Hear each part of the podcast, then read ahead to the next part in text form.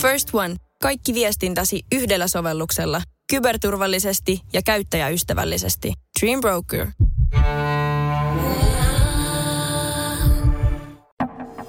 Jos mä olisin sarjamurhaaja ja tappasin pelkästään prostituoituja. Ja sä hautaisit ne sun takapihalle. Niin, ja sit se olisi mun huoropuutarha. Moi, me ollaan Pauliina ja Justina ja tää on Huoropuutarha. Moi. Haluatko Justina kertoa ensin? Joo, mä kerron ja tota, mä puhun tässä vähän aluksi. Toivottavasti meillä on sama aihe. Joo. Mutta mä puhun Catherine Knightista. Okei, okay, ei ole sama. Okei, okay, meillä oli vaan paljon samanlaisuuksia taas Joo. vaihteeksi. Ja se on tosiaan ensimmäinen nainen Australiassa, joka tuomittiin elinkautiseen ilman mahdollisuutta ehdonalaiseen. Okei. Okay. Ja sitä sanotaan myös Australian Hannibal Lecteriksi, mikä ehkä vähän kertoo siitä, että miten ja mihin suuntaan tämä keissi etenee. Mm. Ja tämä Knight murhasi puukottamalla pitkäaikaisen poikaystävänsä John Pricein helmikuussa 2000. Ja Knight oli puukottanut Johnia noin 37 kertaa sen nukkuessa. Ja mä voin sanoa, että jopa nämä 37 puukonisku on ehkä kaikista vähiten järkyttävä yksityiskohta tässä keisissä. Ja mä jätän tämän tähän cliffhangeriin sitten ja palaan tähän kohta. Ja puhutaan hetki tämän Catherine Knightin menneisyydestä, koska kaikki tapahtui ennen tätä murhaa oli myös niin kuin, kymmeniä red flaggeja, mitkä nyt ei ehkä suoraan voinut vetää viivaa, että ainakaan heti, että se murhaa jonkun, mutta ehkä se oli kumminkin, voisi arvata, että jossain vaiheessa se on varmaan eskaloituu siihen. Okei. Okay. Joo, ja kun tämä Catherine Knight oli lapsi, niin se ja sen perhe, johon kuului sen Knightin lisäksi sen vanhemmat ja viisi sisarusta, matkusti sen perheen isän Ken Knightin teurastajan työn perässä ympäri Australiaa. Sitten 16-vuotiaana Knight päätyi itsekin työskentelemään siellä teurastamolla kaksoissiskonsa Joyn ja velinsä Charlien kanssa. Ja koska voi kuvitella, mitä, olikohan tämä joskus 60-70-luvulla jossain teurastamossa, niin työskenteli enimmäkseen miehiä ja muutenkin, että minkälainen se työympäristö on 16-vuotiaalle tytölle ollut, niin sen piti aika paljon niin todistaa, että mä oon ihan yhtä hyvä kuin tekin ja ihan yhtä paksunahkinen, niin voin heittää yhtä raavitonta läppää. Ja, että se niin kehitti tämmöisen niin kuin, Niin. nah, paksun nahan itsellä, että se pystyy työskentelemään siellä. Siis ylipäätään aika kova mimi pitää olla, että pystyy 16-vuotiaana teurastamalla työskentelemään. En olisi varmaan itse pystynyt. En varmaan pystyisi vieläkään. Se myös sanoi, että se oli sen unelmatyö. Ah, okei. Okay. Joo, ja siitä tulikin sitten tosi taitava ja ansioitunut teurastaja. Ja sen, jos tosiaan, tosiaankin sanoi, että se oli sen unelmahommaa, ja sen arvokkain omaisuus oli kokoelma veitsiä, joita se piti sängynsä yläpuolella. Mun on pakko sanoa se yksi rabbit hole, mihin mä putosin tästä, kun siinä niin lukee, että lähteessä, että boning knife. Ja mä olin silleen, että mikähän tää niin on. Että se on semmoinen veitsi, millä ilmeisesti poistetaan niin kuin luita. Tai tehdään semmoista tarkempaa työtä, että saadaan niin kuin luita poistettua niin kuin lihasta. Joo, okei. Okay. Mutta mä koitin etsiä, että mikä se on suomeksi. Ja siihen meni varmaan tunti, kun mä menin kaikilla ihme veitsisivuilla. Mä katsoin jotakin silleen, että how boning knife works ja niin kaikkea tämmöisiä. Mä päädyin johonkin ihan muualle ja sitten mä olin silleen, että no ehkä sillä ei ole mitään väliä. Mm. Mutta se oli boning knife, joku varmaankin tietää, mikä se on suomeksi. Ja mä luin yhden, missä oli suomennettu bonari. Tai boneri. Boneri olisi ehkä vielä pahempi. Mutta se oli kumminkin semmoinen... Mä, mä toivon, että se on boneri. Niin, se oli kumminkin semmoinen, että mä nauran sille vähän aikaa. Sitten mä olin silleen, okei, okay, mä oon viisivuotias. Jos tätä kuuntelee joku harrastaja tai asiantuntija, niin voi laittaa meille sähköpostille korjauksen, että mikä on Mikä on boning boneri? mikä on boneri. Anteeksi. Öö, joo, asiaan. Öö, sitten tästä vähän eteenpäin. Tämä Knight meni naimisiin ensimmäisen kerran 18-vuotiaana vuonna öö, 1974 David Kelletin kanssa. Ja sen pariskunnan hääyöstä liikkuu siellä semmoinen huhu, että Knight olisi yrittänyt kuristaa sitä tuoretta aviomiestään, koska David ei ollut jaksanut harrastaa sen kanssa seksiä useita kertoja. Kiva huhu. Mm. En tiedä, onko totta, mutta totta kai tämä sanottiin jokaisessa lähteessä, koska tämä on tämmöinen tosi Joo. raflaava yksityiskohta. Sitten tälle parille syntyi tytär, Melissa Ann, vuonna 1976. Mutta sitten pian sen jälkeen David sai tarpeeksi tästä väkivaltaisesta Catherinestä ja lähti toisen naisen matkaan, mutta huomenna ei ottanut vielä avioeroa. Ja sitten tästä tämä Knight masentui niin, että yritti murta tyttärensä, jättämänsä se oli siis ihan parin kuukauden ikäinen vasta, jättämällä sen vaunuissa rautatielle. Mutta onneksi sivullinen mies onnistui pelastamaan sen ää, Melissa Annin mutta sitten tästä lähti ilmeisesti liikkeelle jonkinlainen väkivaltainen kausi Knightille, koska samana päivänä se oli uhkainut tuntemattomia ihmisiä kirveellä. Ja sitten tästä paria päivää myöhemmin vietänyt veitsellä tuntematonta naista kasvoihin ja vaatinut, että nainen veisi sen David Kelletin luo. Hyi. Ja poliisi otti naisen kiinni. Se laitettiin hoitoon psykiatriseen sairaalaan, missä sille diagnosoitiin synnytyksen jälkeinen masennus. Mutta totta kai tuossa oli niin paljon kaikkea muutakin, että ei se, voinut, ei se ollut niin kuin vaan, että okei, no sulla on niin kuin synnytyksen jälkeistä masennusta, vaan selkeästi oli niin kuin muitakin. Niin aika raju reaktio sille niin. Niin. niin ulkopuolisiinkin tolleen. Koska mun tietääkseni mi- mistään mitään tietämättä sanon, että varmaan synnytyksen jälkeinen masennus on suht yleistä, mm. mutta tämmöinen ei ole varmaan mitenkään hirveän Joo, yleistä. ei. Sitten tälle David Kellettille ilmoitettiin tapahtuneesta ja se palasi vaimonsa luo, vaikka Knight oli välittömästi väkivaltainen heti kun se näki sen miehensä uudestaan.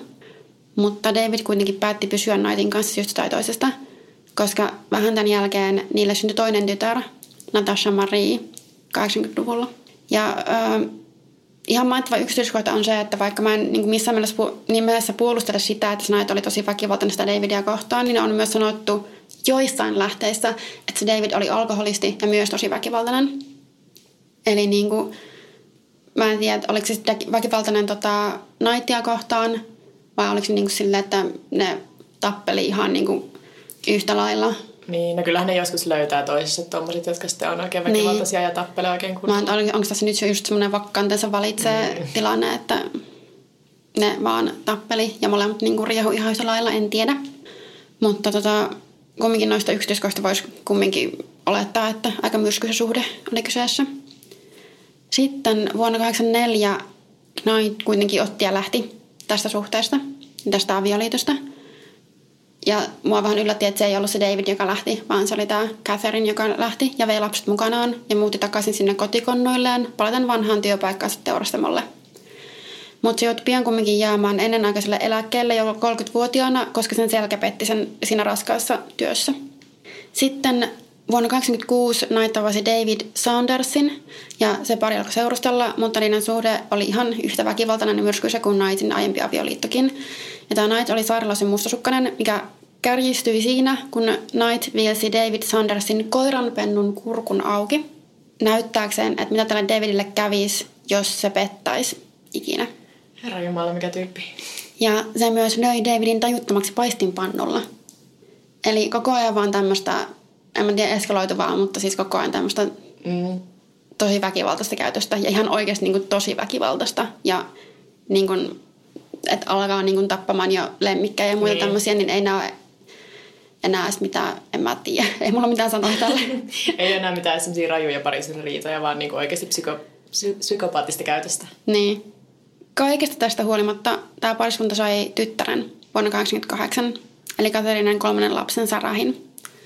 Mutta mä en kyllä usko, että välttämättä ehkä sen ensimmäisen lapsen jälkeen, jos siinäkään, niin on ollut sillä, että hei, tehdäänkö lapsi? Vaan Se on ollut korjaistamaan. niin, vaan se on ollut sillä, että hei, että ai, mä oon muuten raskaana. Mm. Mä luulen, että se oli ehkä tommonen keissi. Mutta joo, tämän, sitten tämän lapsen myötä sen pariskunnan elämä rauhoittui hetkeksi ja ne osti yhdessä talon. Mutta ns. normaali elämä kuitenkin jäi tosi lyhyeksi, koska sitten se naita oli, edelleen se oli niin väkivaltainen tätä mie- miesystävänsä kohtaan, että se David sai tarpeekseen ja lähti niin kuin pakoon. Ja esimerkiksi sen työkaverit tiesi, missä se David oli, mutta ne ei kertonut sille Catherinelle sitä. Ihan fiksu päätös. Jep. Mutta kuitenkin tästä olikohan se muutaman kuukauden päästä se David palasi, mutta vain saadakseen selville, että Knight oli hankkinut sille lähestymiskielon, sanoen, että se pelkäsi, että tämä David olisi väkivaltainen, kun se palaa. Mistä se ei ollut mitään järkeä. Tai en mä tiedä, oliko, ne sitten, oliko tämä Davidkin väkivaltainen. Mutta tota, joka tapauksessa vähän nurinkurinen mm. asetelma. Mutta varmastikin on ollut helpompi mennä naisena sanomaan, että hei mä pelkään itteni ja mun lasten puolesta tässä tilanteessa, Niin, kun tämä peruslähisuhdeväkivallan ongelma, että ehkä jos mies olisi edes mennyt ilmoittamaan poliisille, että se kokee väkivaltaa suhteessa, niin olisiko se otettu edes mitenkään tosissaan? Joo, ja sitten kun näiden, tämän Davidin ja Catherine Knightin suhde menee sitten siinä, niin seuraavaksi Knight alkoi tapailla John Chillingworthia ja oli jälleen raskaana ja muutaman kuukauden tapailun jälkeen. Mistä se löytää näitä miehiä? Sitä mäkin olen miettinyt, koska monessa lähteessä just sanottiin, että tämä kaikki tapahtui siellä sen kotipaikkakunnalla, niin pa- pakostihan ne ties, minkälainen maine tuolla Catherinella oli. Niin. Ehkä se sitten oli jotenkin, osasi olla hurmaava myös. Ilmeisesti. Joo, ja sitten syntyi Katharinen neljäs lapsi, Erik, vuonna 1991.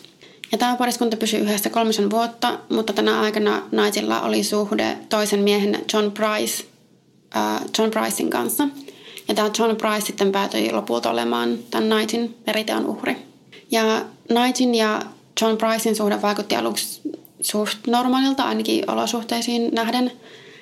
Ja Johnilla oli kaksi aiempaa lasta, äh, kolme aiempaa lasta, joista kaksi asui sen kanssa ja kolmas oli siis jo aikuinen.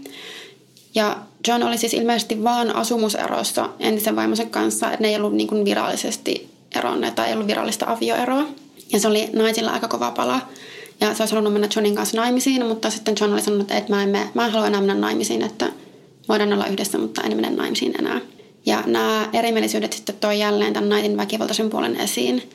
Lisäksi toinen asia, mikä hiersi naisia hirveästi, oli, että Johnin asunto oli sen niin kuin lasten nimissä.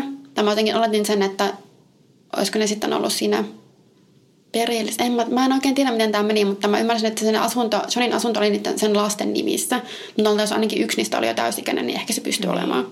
Ja se nais olisi halunnut, että se asunto laitetaan sen nimiin, koska se oli siihen mielestään oikeutettu, jos nämä eroisi tämä pariskunta jos, jossain vaiheessa. Koska sä niin ajattelet, että no mähän on täällä koko ajan ja mä oon vähän niin kuin äiti näille sunkin lapsille, että kyllä mä oon oikeutettu tähän asuntoon. No, John kieltäytyi. Ja sitten tästä Nightin kosto oli kuvata Johnin varastossa olleita tavaroita, jotka oli oletettavasti kuuluneet sille kaivosyhtiölle, jossa John oli töissä, jotka se oli niin kuin ilmeisesti varastanut sieltä. Mä en tiedä, mitä tavaroita ne oli. Yksi, mikä mainittiin, tai mikä mainittiin, oli ensiapulaukku. Okay. Ilmeisesti jotain muuta, ehkä jotain arvokasta, en tiedä. Ja se lähetetään videon Johnin työnantajalle, ja John sai potkut. Ja se oli myös tosi hyvä palkkainen työ, joten se oli ymmärrettävästi ihan raivoissaan ja pisti sitten sen suhteen poikki.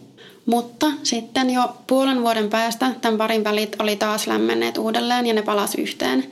Ja tässä vaiheessa kun mä luin tätä juttua, niin mietin, että miten, miten tämä nainen on onnistunut päätymään tämmöisiin suhteisiin ja miten nämä miehet ei ole niin kuin... Niin. No pakko olla joku, että sit se oli vaan myös niin hurmaava. Niin. Oliko se kaunis? Öö, mä en löytänyt mitään nuoruuskuvia tota, siitä, mutta ainakin mitään tämän vanhempana oli näitä kuvia, niin suoraan sanottuna ei se mun mielestä ollut mitenkään niin kuin okay. ihmeellisen no, näköinen. Ehkä se on muuten jotenkin säkenevä persona. Tai sitten se on just ollut vahvoja tunteita molempiin suuntiin, niin sitten niin, se on välillä ollut, silleen ollut semmoinen... ja ihana, ja sitten välillä semmoinen hullu. Joo, musta tuntuu, että siinä on ollut semmoinen asetelma, että se on niin kuin tosi ääripäät, mutta niin kuin niin. sekä hyvässä että pahassa. Niin. Joo, ne palasi yhteen, mutta tämä oli kuitenkin sitten lopun alkua jo. Ja ilmeisesti vähän ennen kuolemaansa John oli sanonut ystävilleen, että se pelkäsi henkensä puolesta, mikä oli siis ihan ymmärrettävää, kun huomannut, miten väkivaltainen tämä Knight oli, ja ehkä sen käytös oli myös eskaloitunut sitten tässä välillä. Ja tosiaan se Knightin suurin ongelma oli se, että John ei sen mielestä ollut tarpeeksi omistautunut niiden suhteelle, koska se oli virallisesti eronnut, eikä suostunut siirtämään sitä taloa Knightin nimiin. Ja ilmeisesti nämä asiat oli myös sitten se viimeinen niitti. Mutta päivää ennen kuolemaansa John Price haki lähestymiskieltoa Knightille, yrittäen päästä siis lopullisesti sitä eroon. Ehkä se oli päättänyt, että nyt, nyt riittää, mä oikeasti pelkään henkeni mm. edestä, koska se oli myös sanonut työkavereilleen, että jos se tulee töihin, niin Knight on murhannut sen. Ja siinä samana iltana John oli yksin asunnollaan, että ilmeisesti lapset oli niiden äidin luona. Ja se Knight tuli asunnolle, ja tämä pariskunta kumminkin harrasti seksiä. Et ilmeisesti se oli kumminkin päässyt sen sinne asunnolle ja sitten harrastanut seksiä sen naisen kanssa, vaikka oli just hakenut niin. tota, lähestymiskieltoa ja sanonut, että se varmaan murhaa mut. Sitten pian sen jälkeen Knight puukotti Johnia useaan kertaan. Ja se John yritti paeta, mutta se Knight jatko sitä ihan järjetöntä silmitöntä puukottamista. Ja John oli onnistunut mennä makuuhuoneen ovelle, mutta oli sitten ilmeisesti tässä vaiheessa lyhistynyt, milloin se Knight sitten raahasi sen takaisin sinne huoneeseen. Ja se John viimein menehtyi. Ja se oli siis puukottanut sitä 37 kertaa. Ja välittömästi tämän murhan jälkeen Knight meni suihkuun ja pukeutui, otti Johnin pankkikortin ja kävi automatilla nostamassa tuhat dollaria. Sitten palattuaan asunnolle ähm, Knight nylki sen Johnin ruumiin ammattimaisesti ja ripusti sen Johnin nyljetyn nahan koukusta talon eteiseen. Sen jälkeen se leikkasi Johnin pään irti ja keitti sen pään kattilassa kasvisten kanssa. Knight myös leikkasi irti osan Johnin pakaroista ja paistoi ne uunissa myöskin kasvisten kanssa. Sitten se asetteli ne lautasille aterioksi Johnin lapsia varten. Knight kirjoitti myös jonkinlaiset viestit Johnin lapsille, mutta niiden sisältöä ei ole paljastettu. Okei. Okay. Okei, okay, nyt toi osa on ohi. niin mä en tiedä, mitä mä sanoisin tähän. Joo. Ja sitten vielä viimeiseksi Knight asetteli sen, mitä Johnin ruumista oli jäljellä, nojatuolin istumaan, asen, istuma-asentoon ja laittoi tyhjän pullon sille käteen. Helvettiä. Sitten Knight otti annoksen reseptilääkkeitä, yrittäen ilmeisesti sille puolivillaisesti tappaa itsensä, mutta sitten päätyi vaan nukahtamaan makuuhuoneeseen. Ja tämä Johnin poissaolo huomattiin töissä heti, koska se oli tosi tunnollinen työntekijä, plus jos edellisenä päivänä se on sanonut, että hei, jos mä en ilmesty töihin, niin mun, niin. mun naisista on murhannut mut, niin se on ehkä aika iso merkki. Ja tosiaan kaikkia hälytyskellot alkoi sitten heti soimaan, ja sillä koettiin soittaa monta kertaa. Ja naapuri huomasi, että Johnin auto oli yhä pihassa, mikä siis viittaisi siihen, että se on lähtenyt töihin. Se naapuri oli menossa katsomaan, että mikä on tilanne, mutta kun se oli nähnyt oven kauhassa verta, niin se soitti sitten poliisit paikalle. Ja varmaan ihan hyvä, että se ei mennyt sinne talon sisälle, koska se näkyy, mikä siellä odotti. Sitten poliiseja oli melkoinen. Että heti siellä eteisessä oli ollut se iho, nahka, mm. mikä se on. Mm. Yök. Ja se Night löydettiin nukkumasta makuuhuoneesta. Ja luonnollisesti pidätettiin ja kuulusteltiin. Ja kuulustelussa se väitti, että sillä ei ollut mitään muistikuvia tapahtuneesta. Ja tätä Nightia ei kuitenkaan uskottu varsinkin kun pystyttiin todistamaan, että puukotuksen ja tämän kaiken muun välillä se oli käynyt siellä automaatilla nostamassa rahaa. Ja tämän jälkeen tämä Knight myönsi syyllisyytensä sitten lopulta. Ja oli myös tosi paljon näyttöä siitä, että tekoon oli liittynyt paljon muuta kuin pelkästään se itse puukotus. että se puukotus oli ollut jo erityisen raaka 37 kertaa, mutta sitten kun liittyi vielä niin, kuin niin paljon kaikkea tarkkaa, tosi niin kuin taitoa vaativaa mm. teurastusta mm. siihen tekoon, niin ei ollut kauhean epämääräistä tai epäselvää yhtään mikään tässä, että miten niin kuin harkittu tämä teko olisi ollut tai mitään raaka. Ja oikeudenkäynnissä Knight oli raportoitu käytettynään tosi rauhallisesti ja ihan niin kuin passiivisesti, mutta vaan silloin, kun sinne rikospaikalle saapuneet poliisit oli sillä oikeudenkäynnissä kuvaillut sitä näkyä, mikä oli ollut siellä, niin se Knight oli heilunut tuollaan edestakaisin ja hakenut, että ei, ei, ei, Okay. Mikä en mä tiedä, oliko tämä joku viimeinen yritys olla sillä, että ei mulla ole mitään muistikuvaa, mulla oli ihan bläkär ja niin. en tiedä mitä tein. Mutta enpä se hirveästi auttanut. Niin kuten mä tässä alussa sanoin, niin se nait tuomittiin elinkautiseen ilman ehdonalaisen mahdollisuutta. Ja siellä se istuu vieläkin. Ai niin totta. Mä, mä jotenkin aina sijoitan sille hirmu kauas, mutta tästä ei ole edes kauan aikaa, se on vielä hengissä. Joo, ja tuohon liittyen vielä semmoinen tosi surullinen yksityiskohta, että John Pricein veli Bob, joka oli ollut sillä oikeudenkäynnissä mukana ja kuullut siellä kaikki nämä yksityiskohdat, mitä oli tapahtunut, niin oli vähän aikaa tämän jälkeen tehnyt itsemurhan. Ja totta kai myös Johnin lapset kärsii edelleen aika pahoista traumaista tämän tapahtumien johdosta. Mm. Ja tota, niin, niin, naisin omista lapsista mä en löytänyt mitään tietoa, että mihin ne päätyi sitten. No tämmöinen keissi. Mulla ei ollut hirveästi mitään tuosta oikeudenkäynnistä ja muusta. Ja ton naisin elämästä vankilassa löytyy myös jonkun verran tietoa, mutta kun tästä tuli jo niin pitkä, niin mä ajattelin, että tämä nyt sitten kaikki nämä koreimmat yksityiskohdat. Okei. Okay. Mennäänkö mun Joo. tapaukseen? Et ikinä arvaa, kenestä mä aion kertoa tänään. Albert Fishistä. Ei! Kaikkien meidän kuuntelijoiden lemppari lastenmurha ja kannibalin nekrofiilista. Siis meitä on toivottu tätä jaksoa varmaan enemmän kuin mitään muuta. Joo. Ja mä oon aina sanonut, että tämä on se, mistä ainakaan mä en suostu tekemään ikinä. Niin, mutta mä olen silleen, mitäpä mä en tekisi, kun tuntemattomat ihmiset internetissä pyytää. Niin tässä tämä nyt tulee. Ilman kontekstia toi kuulostaa kyllä tosi huonolta. kyllä se kontekstissa, kontekstissakin kuulostaa vähän huonolta. Totta. Mutta joo, siis Albert Fish on amerikkalainen sarjamurhaaja, kannibaali ja raiskaaja, joka tunnetaan monella eri lempinimellä – että ainakin harmaa mies, Wysterian ihmissusi, Brooklynin vampyyri ja sitten Boogeyman, mikä olisi niin mörkö suomeksi. Mm. Mutta koska kaikki yhdistää sen Suomessa sille muumeihin, niin se mörkö ei oikein toimi samalla tavalla tässä.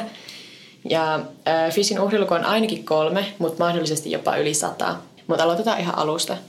Albert Fish syntyi vuonna 1870 Washingtonissa Yhdysvalloissa. Sen oikea etunimi on Hamilton, mutta se halusi, että sitä kutsutaan Albertiksi, mikä oli sen nuorena kuolleen veljen nimi, mikä on tavallaan outoa, mutta tavallaan ehkä vaan outo tapa kunnioittaa sitä niin kuin lapsena kuollutta veljää.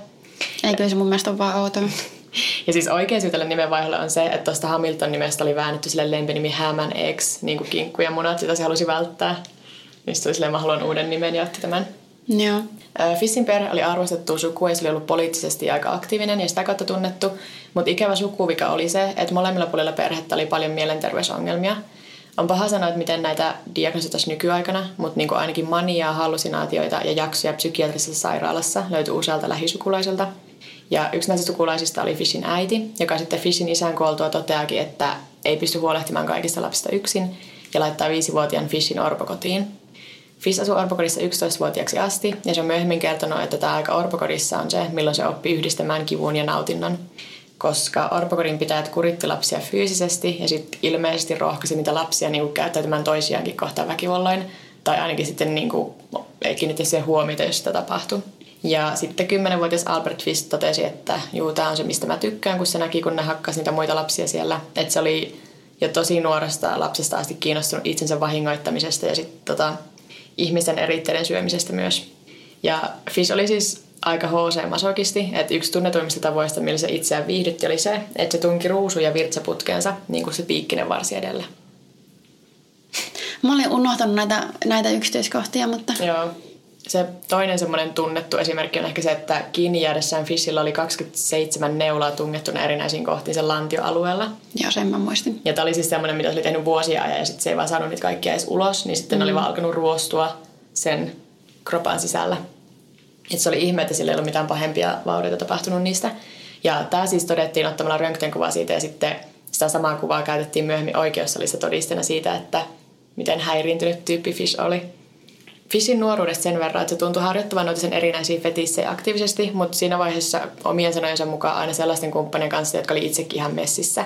Et ainoa rikollinen toiminta näiltä vuosilta oli se, että se etsi lehdistä sinkkunaisten seuranhakuilmoituksia ja kirjoitti niille erittäin häiriintyneitä kirjeitä, mikä on harrastus, jota se jatkaa sitten vielä 60 asti.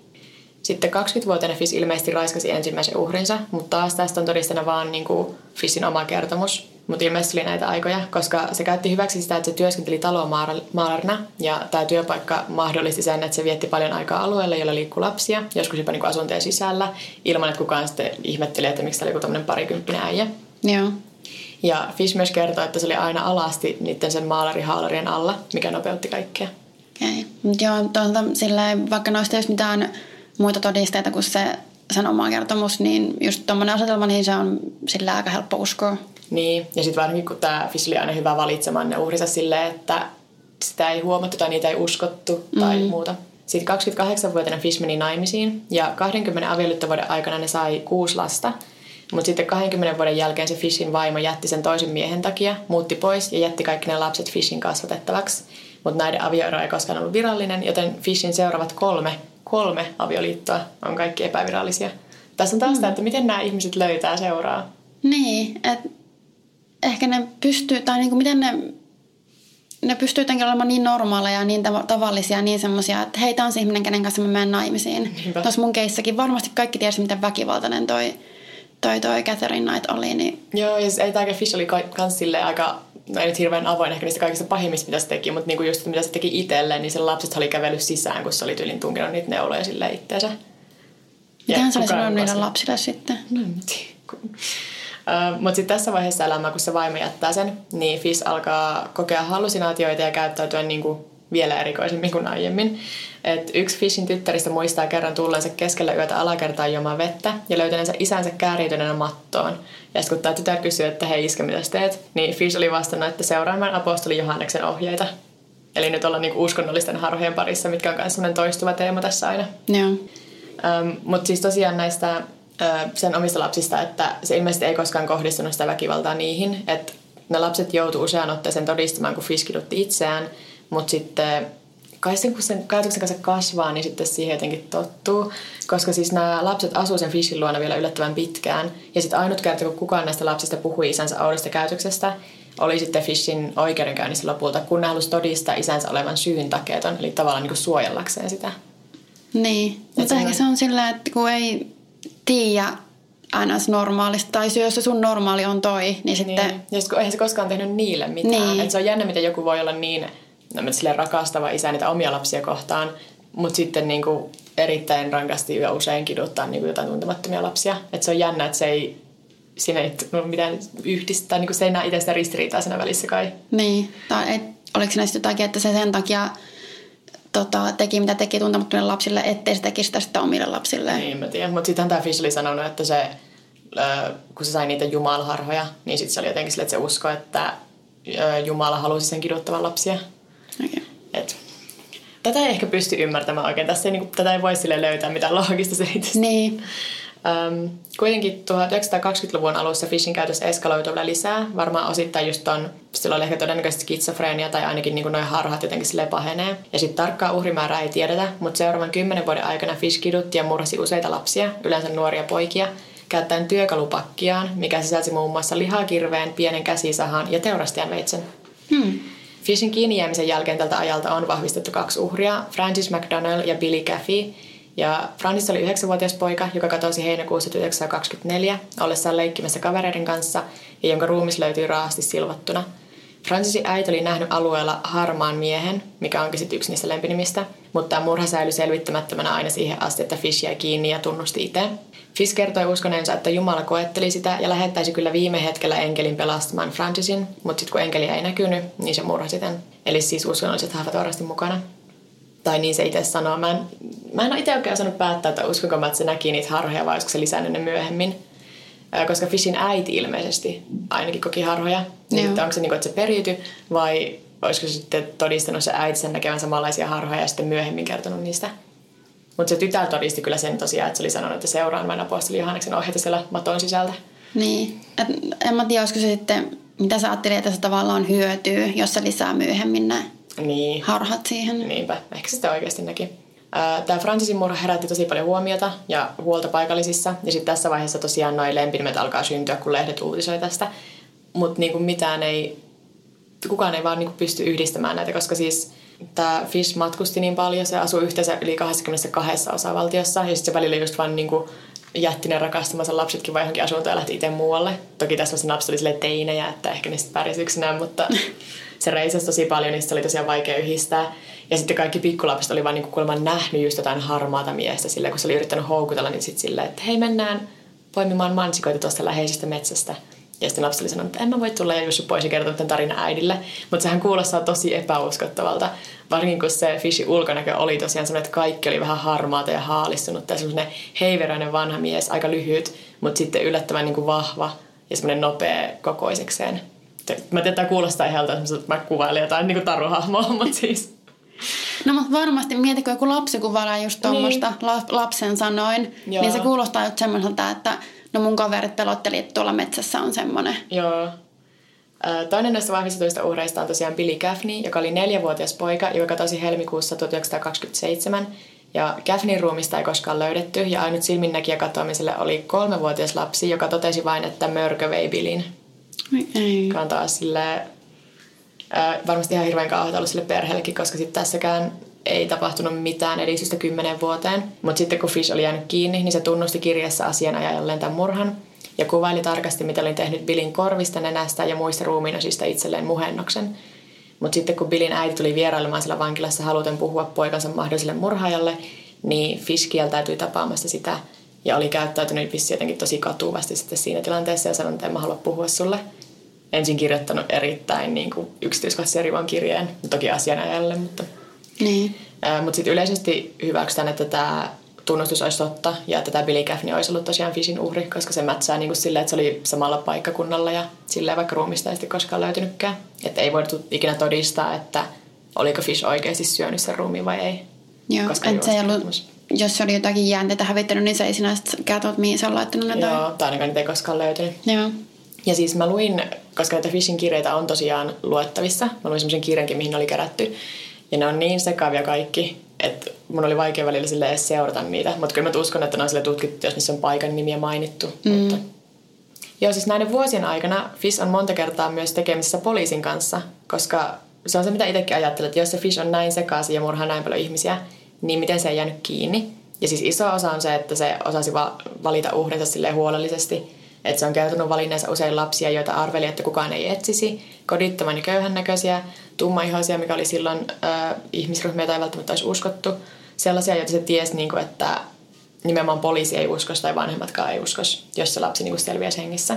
Mutta silti Fish pidätettiin ainakin kahdeksan kertaa ennen tätä lopullista kiinni jäämistä. Kerran, koska se varasti rahaa kaupasta, jossa oli töissä. Toisen kerran, kun rikko ehdonalaista sitä ekasta. Kahdesti väärien shekkien takia. Kerran, koska se lähetti niitä rivoja kirjeitä postitse. Mä en ole varma, mikä se rikos on siinä, mutta tai joku kotirahan jos lähettää samalle tyypille monta. Mm. Ja sitten taas uudestaan ehdonalaisen rikkomisesta. Ja kahdella näistä kerroista se lähetettiin samalla psykiatriseen sairaalan tarkkailuun, mutta molemmilla kerralla todettiin, että se ei tarvitse psykiatrista hoitoa. Mikä on jännä, koska nythän me ajatellaan sitä yhtenä pahimpina semmoisista niin. monstereista ja psykopaateista. Ja sitten tuolta mä mietin, että jos sillä oli ähm, skitsofrenia tai muutenkin toi tämmöistä niinku harhoja ja muita mm. tavallaan ns. oikeasti, niin sitten kun se oli siellä tarkkailussa, niin miten sä olisit siellä pystynyt tavallaan välttymään niiltä? Eh, tai niin. mä, en, mä en tiedä, miten tämmöiset asiat toimii. Mutta ehkä se ei vaan kertonut sitten niistä, koska kyllähän sit myöhemmin niissä oikeudenkäynnissä niin jotkut on nimenomaan sanonut, että jos sillä oli oikeasti paljon niitä harhoja, niin se ei kertoisi niistä yhtä avoimesti tai niinku se ei suoraan tarjoaisi sitä sillä, vaan se pitäisi niinku niin vähän silleen kysellä sieltä, että se ei osaisi niinku edes kuvailla niitä välttämättä silleen samalla tavalla. Mutta nämäkin on sitten, se oikeudenkäynti on sitten ihan hirveä sotku, mutta voidaan puhua siitä tässä kohta vielä. Ähm, mutta tosiaan Fish oli hiljainen, hyvin käyttäytyvä, tässä vaiheessa ja vähän vanhempi mies, niin ehkä sitten kaikki oli sille, että no miten tämä voisi olla vaaraksi kenellekään. Ja sitten äh, mulla on myös toinen teoria tästä, että miksi tämä ehkä välillä vähän sille painettiin sille kintaalla, koska yhdellä näistä kerroista, kun Fish oli poliisin kanssa tekemisissä, niin poliisi teki kotietsinä se asuntoon ja löysi sitten kaikkea erinäisiä esineitä sen yöpöydän laatikosta ja kysyi, että no mitä sä tällä yhdeksän häntäisellä ruoskalla teet. Ja Fish oli pokalla vaan sanonut, että no lyön itseäni, mitä luulette. Ja sitten sitä ei enää koskaan mainittu sitä ruoskaa missään poliisiraportissa, mikä saa mut uskomaan, että ehkä välillä ihmisiä vaan hävetti niin, kuin, niin paljon, että ne ei sitten halunnut keskittyä sille, että okei, tämä on sun oma asia, mitä sä teet sun makuuhuoneessa yksinäsi itsellesi. Niin. Mikä on sitten toki ikävää nyt, kun me tiedetään, että se ei kohdistunut pelkästään Fishin itseensä. Niin, eikö sille, me, me, me ei ole raportoimaan tästä, on niin... Niin. niin kuin. Ja siis tokihan, joo, aikuinen ihminen tekee mitä haluaa itselleen, mutta musta vähän tuntuu, että se voisi vaikuttaa siihen. Mm. Ja sitten Fish on myös itse kertonut, että se on kerran saanut häädön asunnosta, koska sen vuokranantaja ei tykännyt niistä huhuista, mitä lapset puhuu siitä. Eli nimenomaan niin ne lapset siellä asunto, tai samassa talossa, olisi niin kuin joutunut todistamaan jotain ehkä sille epäilyttävää, niin sitten on kertonut siitä, mutta kukaan ei kertonut poliisille, koska ää, lapset vaan tuolla jotain juorua. Mutta sitten se vuokranantaja oli että mä nyt en halua kuitenkaan, että sä asut enää täällä. Että tässä on ehkä ollut mm. vähän semmoista niin välinpitämättä. Ja kun lapsia ei uskottu samalla tavalla silloin niin kuin 20-luvulla. Niin. Että samalla tavalla kuin nykyään ehkä sille, jos lapsi kertoo jotain tuommoista, niin aikuiset yleensä toivottavasti kuuntelee. Mutta tähän aikaan on ehkä vähän erilaista. Mutta tosiaan mennään nyt sitten siihen, kun Fish jää lopulta kiinni. Eli 10-vuotiaan Grace Budin murhaan. Toukokuussa 1928 Grace Budin veli Edward oli laittanut sanomalehteen ilmoituksen, että etsii töitä jostain farmilta tai vastaavalta. Ja Fish tutustukin tähän Budin perheeseen alun perin ajatuksena murhata Edward, koska siis suuri osa Fishin uhreista oli nuoria poikia. Mutta sitten kun Edward oli jo 18, niin se oli ilmeisesti vähän liian vanha. Koska sitten tavattuaan tämän perheen ja 10-vuotiaan Gracein, niin Fish muuttaakin mieltään. Ja se kertoo Gracein vanhemmille, että on menossa siskon tyttönsä synttäreille ja ehdottaa, että Grace tulisi mukaan, koska siellä paikalla olisi muitakin samanikäisiä lapsia ja siellä olisi varmasti hauskaa. Ja jostain syystä Gracein vanhemmat suostuu tähän, että täysin tuntematon mies vie niiden tyttären juhliin. Mä tiedän, että 1920-luvulla ei oltu yhtä epäileväisiä tuntemattomia kohtaan. Ja mm. Fish on semmoinen 60 hiljainen papparainen, mutta silti. Mutta aina jälkeenpäin just miettii, tai se on hyvä niin kuin jälkeenpäin tällä jälkiviisana niin. miettiä, että no mitä ne ajatteli. Niin. Ja siis tosiaan Grace ja Fish poistuu sieltä perheen kotoa ja häviää kuin tuhkatuuleen, että kukaan ei enää näe Gracea tämän jälkeen. Sitten kuusi vuotta myöhemmin, marraskuussa 1934, Grace Budin äiti saa nimettömän kirjeen. Ja siis mä tiedän, että jokainen, joka laittaa meille viestiä, että voitko tehdä tästä jakson, on lukenut sen kirjeen kyllä. Mutta muistin virkistykseksi. Tässä kirjassa Fish kuvailee, kuinka oli murhannut, paloitellut ja syönyt Gracein yhdeksän päivän aikana. Ja kirjan lopuksi Fish myös toteaa, että Grace kuoli neitsyönä, vaikka Fish olisi ehkä halunnut toisin. Kirja oli lähetetty kirjekuoressa, jossa oli semmoisen yhden yrityksen logo. Ja sitten se yrityksen talonmies kertoi, että oli ottanut työpaikaltaan mukaan eri kirjoitustarvikkeita, mutta että oli jättänyt niitä edelliseen asuntoonsa eikä ollut enää niin sen hallussa. Ja sitten kun poliisi ottaa selvää, että kuka siinä asunnossa nykyään asuu, niin yllätys yllätys on Albert Fish, Ja sitten tässä vaiheessa nyt tarvitsee enää vaan venailla, että Fish tulee kotiin ja ottaa se kiinni. Ja sitten kun ne vie sen tota, kuulusteluun, niin se siellä tunnustaa ihan heti ton Graceburin murhan ja sen kirjeen. Ja on muutenkin sille yhteistyöhaluinen poliisin kanssa. Että se ei edes yrittänyt siinä vaiheessa enää selitellä mitään. Joo. Ja sitten oikeudenkäynnin vuoro. Ja Fishin oikeudenkäynti kestää kymmenen päivää, jonka aikana kuullaan monta eri psykiatria, jotka kaikki periaatteessa todistaa, että Fishilla on niin kuin about jokainen fetis, jota maapäällään kantaa. Okei, osa näistä on semmoisia, mitkä nykyään ei olisi mitenkään sille paheksuttavia, mutta sitten ne menee tosiaan sinne kannibalismiin asti, niin siihen välille mahtuu aikamoinen kirja kaikenlaista. Ja isoin ongelma oikeudessa oli sitten, että onko Albert Fish syyn takeeton vai ei, koska puolustusasianajat oli sitä mieltä, että jo kannibalismi yksinään ilman sellaista pakottavaa katastrofitilannetta on niin ihmisluonnon vastasta, että niin kuin se todistaisi Fishin olevan mielenterveellisesti niin häirintynyt, että ei se erottaisi oikeita väärästä. Ja sitten just kaikki se, että tekikö se nämä teot niin kuin sille, koska niistä seksuaalista mielihyvää vai koska sen harhainen mieli oli sitä mieltä, että Jumala sanoo, että tee näin. Mm. Koska sitten toinen, niin se seksuaalinen mielihyvä olisi niin kuin enemmänkin sille, että teet tietoisesti jotain. Ja sitten taas jos sä luulet oikeasti, että Aa, Jumala käskee mä tehdä näin, niin se kertoo enemmän, että sä oot ehkä syyntakeita, etkä oikein ymmärrä, mitä teet. Ja tästä tuli sitten oikein kunnon riita aikaan, koska molemmilta puolilta tuli useampia psykiatreja ja psykologia riitelemään, että mitä meillä on syyntakeellisuus. Ja sitten myös se, että tuleeko tästä nyt sitten huono esimerkki, jos se on oikeasti syyntakeeton ja se silti telotetaan. Niin sitten monet oli sille, että joo, että en mä tietenkään puolustele näitä sen tekoja, mutta tästä tulee huono esimerkkitapaus, jos me nyt niin kuin annetaan tämän mennä. Että niin se oli joo. vähän se puolustusasianajatkin oli vähän silleen, että ei me nyt silleen haluta sanoa, että nämä teot oli mitenkään okei, mutta me halutaan, että niin kuin ei tule esimerkkitapausta vääränlaista. Mutta kaikesta tästä huolimatta Albert Fissia ei todeta syyntakeettomaksi, vaan sen todetaan toiminnan harkitusti ja se todetaan syylliseksi Graceburin murhaan, mikä tarkoittaa, että Fish saa kuolemantuomion. Ja tammikuun 16. päivä vuonna 1936 Fish teloitetaan sähkötuolilla. Huhun mukaan Fishin viimeiset sanat oli, en edes tiedä miksi olen täällä. Mutta sitten kun mä luin noita alkuperäisiä 30-luvulla kirjoitettuja raportteja ja uutisia, niin missään niistä ei mainita mitään tästä. Että tämä voi olla ehkä vähän semmoinen myöhemmin tarinaan lisätty yksityiskohta. Niin. Että Wikipediasta löytyy, mutta ei missään niissä alkuperäisissä raporteissa niin siitä telotuksesta. Ja sitten tässä on se ikävä, että se tosiaan itse mainitsee uhrimääräkseen mahdollisesti jopa sataa, ja kukaan ei koskaan niin oikein yrittänyt selvittää, että ketä ne sata olisi. Että se kuvaili välillä niin aika yksityiskohtaisestikin. Ainakin yksi semmoinen nuori mies, jota se oli, kun se oli itse ollut 25, niin se oli silloin erittäin raasti kiduttanut semmoista nuorta miestä. Ja sitten se ilmeisesti jätti sen henkiin. Se itse sanoi, että, että mä annoin sille kympin ja suutelin sitä hyväksiksi ja en ole enää koskaan kuullut siitä. Niin sitten siinäkin se kuvaili sitä niin tarkasti ulkonäöltä, paikkakunnalta, kaikelta, mutta kukaan ei tiedä, kuka se on. Yritettekö sitä selvittää sitä ollenkaan? No, mun mielestä vaikuttaa siltä, että ei hirveästi. Mm. Ainakaan missään. Tai tuossa oli tosi paljon semmoinen, että okei, nyt me tiedetään, kuka tämä oli ja nyt se on niinku kuollut, niin nyt me voidaan niinku unohtaa tämä. Niin. Vaikka varmasti on paljon perheitä, jotka ei tiedä, mitä niiden lapsille on tapahtunut tai on, niin, jos, ne, jos se uhrimäärä olisi oikeasti jossain sillä sadassa. Niin, mietit se voi niinku olla kolme tai sata niin. tai niinku mitä tahansa sieltä väliltä. Niinpä. Ja sitten mä tosiaan loin sen psykiatri, joka oli tuossa se puolustusasianajajan psykiatri, niin se itse sanoi, että se uskoo, että ainakin kahdeksan on semmoisia, jotka niinku voitaisiin tunnistaa tai niinku tietää sille, että okei, tämä on niinku yksi henkilö ja tässä on niinku selkeät muistikuvat ja kaikki. Mutta mm. kun on niin isolta ajalta ja kun ketään ei oikein kiinnostunut enää sen jälkeen, kun Fish kuolee. Sitten kun se lopulta jäi kiinni ja jutusta uutisoitiin laajasti, niin usea ihminen ilmoitti muistamansa Fishin lapsuudestaan. Just silleen, että mies, jonka ulkonäössä kaikki vaikutti harmalta ja haalistuneelta, yritti houkutella minua mukaansa. Mikä siis, joo, Fish oli varmasti pelottava ja nämä tilanteet on voinut olla niin mieleen jääviä, että ne muistaa sille vuosikymmenien päästä. Mutta omalla tavallaan nämä lisää tosi paljon siihen, että miksi Fish oli silloin ja on nykyäänkin semmoinen melkein yliluonnollinen kauhutarina hahmo. Niin kuin mm. mä itsekin äsken kuuntelin itse, niin mä olin joo, tämä kuulostaa ihan sitä, mä puhun jostain mä tiedän myttisestä hahmosta. Niin, että saa just semmoisen bukiman maineen. Niin, että mä yleensä vastustan sitä ajatusta, että on silleen, että tämä on ihan yliluonnollinen monsteri eikä ihminen lainkaan, koska se on vähän silleen tylsää ja semmoinen helppo tapa erottaa niin kuin itsensä ihmisistä, jotka tekee kamalia asioita, on olla sillä aato ja ihminen ollenkaan. Mm. Mutta siis tämä nyt on ehdottomasti semmoinen keissi, missä se tulee vahvasti kaikessa, mitä tästä lukee. Ja mäkin vaikka mä yritän puhua tässä, niin silti se kuulostaa nimenomaan siltä, että mä kerron jotain kauhuleffa juonta suunnilleen. Um, niin tosiaan Fishistä löytyy useita kirjoja ja dokumentteja, koska se tykkäsi puhua itsestään ja kirjoitti erittäin paljon, kirjoitti lapsilleen kirjeitä sieltä vankilasta sitten ennen telotustaan. Ja mä luin tätä varten semmoisen kirjan kuin Albert Fish in his own words, jonka on kirjoittanut John Borowski.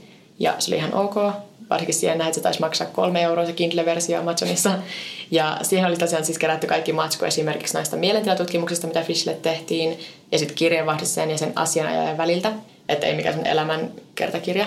Ja tosiaan siis toisen asianajaja oli saanut käsiinsä sitten myös Albert Fishin kirjoittamat viimeiset tekstit, mutta sitten se, kun siltä oli kysytty, että no, voisiko se antaa meille julkaistettavaksi, niin tämä asianajaja oli sanonut, että ei, että se oli hävyttömimpiä rivauksia, mitä olen koskaan lukenut, ja kukaan muu ei tule koskaan lukemaan niitä. Hmm. Semmoinen herttainen vanha pappa. Mm. Niin, siinä nyt oli Albert Fish. Toivottavasti kaikki, jotka toivoi, niin ovat nyt Toivottavasti olette nyt tyytyväisiä. Joo. Uh, olipas taas jakso. Oli kyllä nyt taas niin kevyyttä settiä. Joo. Ja mä olin että mä lähden tästä nyt tuonne opiskelijaravintolaan syömään, nyt kun ollaan saatu nauhoitettua, mutta pitää nyt vähän miettiä, että meidänkö syömään niin paljon kannibalismia yhdessä jaksossa, että Niin. huhu. Öö, ei varmaan mitään tähän loppuun ihmeempää. Ei. Meillä voi laittaa sähköpostia huoropuutarha.gmail.com tai sitten voi laittaa viestiä ää, Twitterissä tai Instagramissa. Mä oon at Pauliina Kiera. Ja mä oon Ant Vekepekoni. Ja sitten meillä on myös meidän podcastin oma Instagram, mikä on ihan vaan at huoropuutarha. Kiitos, että kuuntelit. Heippa! Heippa! First One. Ensimmäinen kyberturvallinen ja käyttäjäystävällinen videoviestinnän ratkaisu Suomesta. Dream Broker.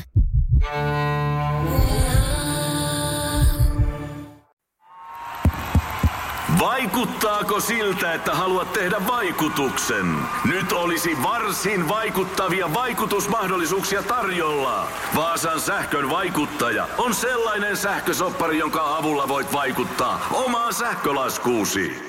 Vaikuttavaa, eikö? Vaikutusaika alkaa, kun nappaat sopparin osoitteesta vaasansähkö.fi kautta vaikuttaja.